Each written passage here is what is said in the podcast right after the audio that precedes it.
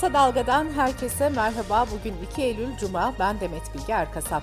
Gündemin öne çıkan gelişmelerinden derleyerek hazırladığımız Kısa Dalga Bülten başlıyor. Sedat Peker'in rüşvet ağı iddiaları ile ilgili soruşturma başlatılırken hem Cumhurbaşkanı Erdoğan hem de MHP Genel Başkanı Devlet Bahçeli'den dün peş peşe Sedat Peker çıkışları geldi. Erdoğan, birileri adalet sistemini suç çetelerinin kirli oyunlarına kurban etmek için uğraşıyor, böyle bir rezalete izin vermeyeceğiz dedi. Bahçeli ise sosyal medyada denetim çağrısında bulundu. Bahçeli şunları söyledi. Sosyal medya ifşalarının peşine düşüp rant ve ikbal devşirmeye heveslenen muhalefet partilerinin acizliği, fırsatçılığı artık örtülemeyecek kadar ileri noktadadır. İnsanların özel hayatlarının siyaset malzemesi yapılması vahim bir ahlaksızlıktır. Son gelişmeler göstermiştir ki sosyal medyanın denetim altına alınması şarttır. Cumhurbaşkanı Recep Tayyip Erdoğan 20 bin öğretmenin ataması için Beştepe'de düzenlenen programda CHP lideri Kemal Kılıçdaroğlu'nun kariyer sınavı için öğretmenlere yaptığı boykot çağrısına tepki gösterdi. Erdoğan öğretmenlere şöyle seslendi. Bırakın boykotu filan nedir bunlar? Siz eğitim öğretim mimarı mısınız yoksa sokaklarda çapulcu olarak dolaşanlardan mısınız? Kılıçdaroğlu Erdoğan'ın bu sözlerine tepki gösterdi. Kılıçdaroğlu da Twitter'dan öğretmenlere şöyle seslendi. Öğretmenler hemen birleşin. Bu sınava girerseniz iflah olmazsınız. Bunlar size hiçbir şey vermez. Sınava girmeyin. Bay Kemal bu sorunu çözecek. Az kaldı sabır.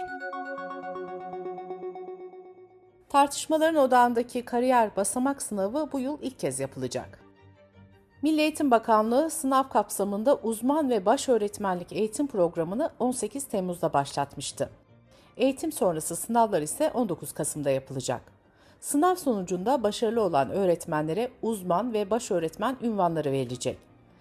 Uzman öğretmenlerin maaşına 1342 lira, baş öğretmenlerin maaşına ise 2684 lira ek ödeme yapılacak. Eğitime başvurmak için en az 10 yıllık kıdeme sahip olunması şart konulmuştu.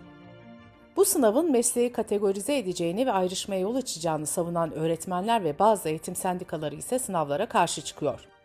Kılıçdaroğlu da bu sınavı saygısızlık olarak nitelendirip öğretmenlerden sınava girmemelerini istemişti. HDP eş genel başkanı Mithat Sancar, ortak aday fikrine açığız şeklindeki sözlerini hatırlatarak çağrımız karşılık bulmazsa ilk seçenek olarak ayrı aday çıkarmayı düşünüyoruz dedi. Sancar sözlerine şöyle devam etti. HDP olarak şunu söylüyoruz. Gelin bu ülkeyi demokrasiye, adalete ve barışa götürecek yolu açacak bir programın temel ilkelerinde uzlaşalım ve bu seçimi birinci turda açık farkla kazanalım.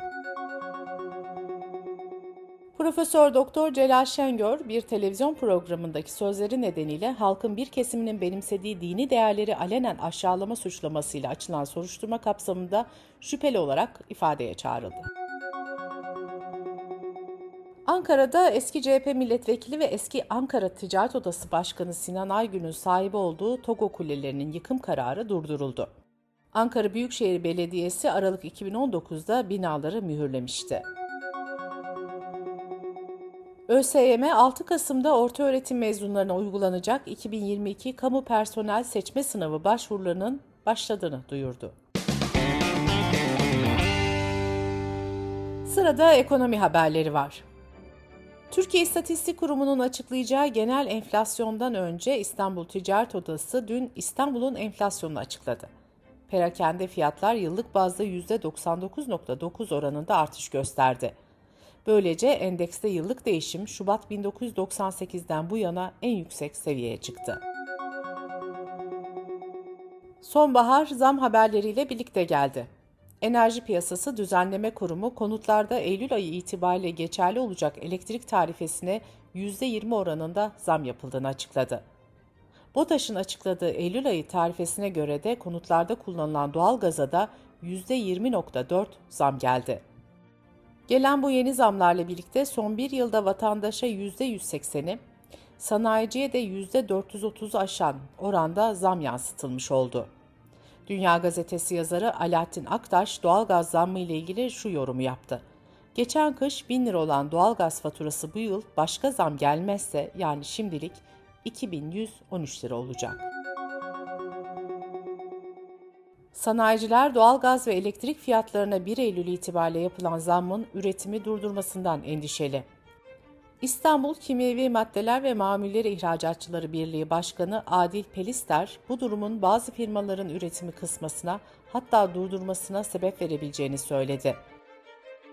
Unlu Mamül Makine Üreticiler Birliği Derneği Başkanı Serdar Yalçınkaya da maliyet artışına dikkat çekerek ekmeğin rayicinin yeniden belirlenmesi bir zaruret oldu dedi. Bir zam haberi de sağlıktan. Sağlıkta yeni düzenlemeler beklenirken resmi gazetenin 25 Ağustos'taki mükerrer sayısında yayınlanan değişikliğe göre Sosyal Güvenlik Kurumu anlaşmalı kurumlardan satın aldığı operasyon ve özellikli işlemlerde yaklaşık %40 zam yaptı. Buna göre özel sağlık kuruluşlarına mecbur bırakılan vatandaşlar yasal olarak ödediği %200'lük farkın üzerine %40 daha fazla ödeme yapmak zorunda kalacak.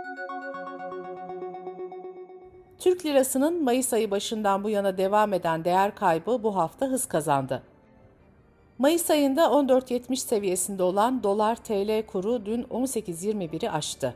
Bu yıl içinde görülen en yüksek kur oldu. Merkez Bankası 18 Ağustos'ta politika faizini 100 baz puanlık indirimle %13'e düşürmüştü. Hazine ve Maliye Bakanlığı Eylül-Kasım döneminde 122 milyar liralık iç borç seviyesine karşılık 130,5 milyar liralık iç borçlanmaya gidecek. Bu dönemde dış borçlanma yapılmayacak. Dün itibariyle denizlerde av yasağının kalkmasıyla birlikte balık tezgahları da dolmaya başladı. Ancak tutulan balık miktarı az olduğu için fiyatlar oldukça yüksekti. Hamsinin kilosu 80, palamudun kilosu 85 ve mezgidin kilosu da 100 liradan alıcı buldu. Sosyal paylaşım sitesi Snapchat çalışanlarının %20'sini işten çıkarma ve bir dizi yeni projeyi rafa kaldırma kararı aldı.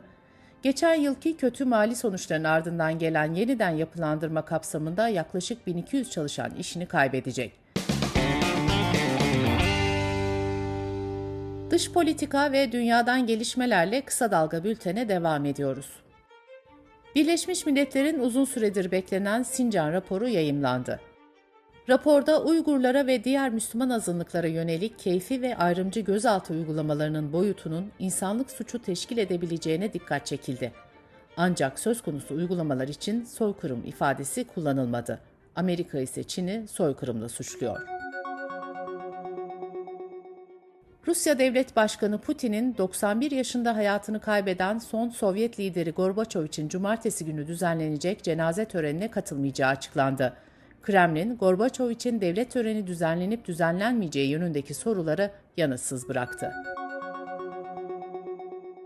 İngiltere Başbakanı Boris Johnson, Güney Londra bölgesinde polisin uyuşturucu baskında katıldı. Uykudan uyanan şüpheli karşısında polisle birlikte Johnson'ı gördü. Şüpheli o anları kaydederek sosyal medyada Boris Johnson ve polis tarafından nasıl baskına uğradım mesajıyla paylaştı. Boris Johnson ise elinde telefonla kendisini kaydeden şüpheliye gülümseyerek nasılsınız dedi. Polis sözcüsü basına yaptığı açıklamada evde suç teşkil eden herhangi bir bulguya rastlanmadığını, bu kapsamda herhangi bir gözaltının da yapılmadığını belirtti. Amerika'da yayın yapan Rolling Stones dergisi eski başkan Trump'ın Fransa Cumhurbaşkanı Macron'un seks hayatına dair istihbarat kaynaklarından edindiği gizli bilgilere sahip olduğunu iddia etti. Malezya'da 2009-2018 arasında başbakanlık yapan Necip Rezak'ın yolsuzluk nedeniyle 12 yıl hapis cezası almasının ardından eşi Rosmah Mansor hakkındaki davada da karar çıktı.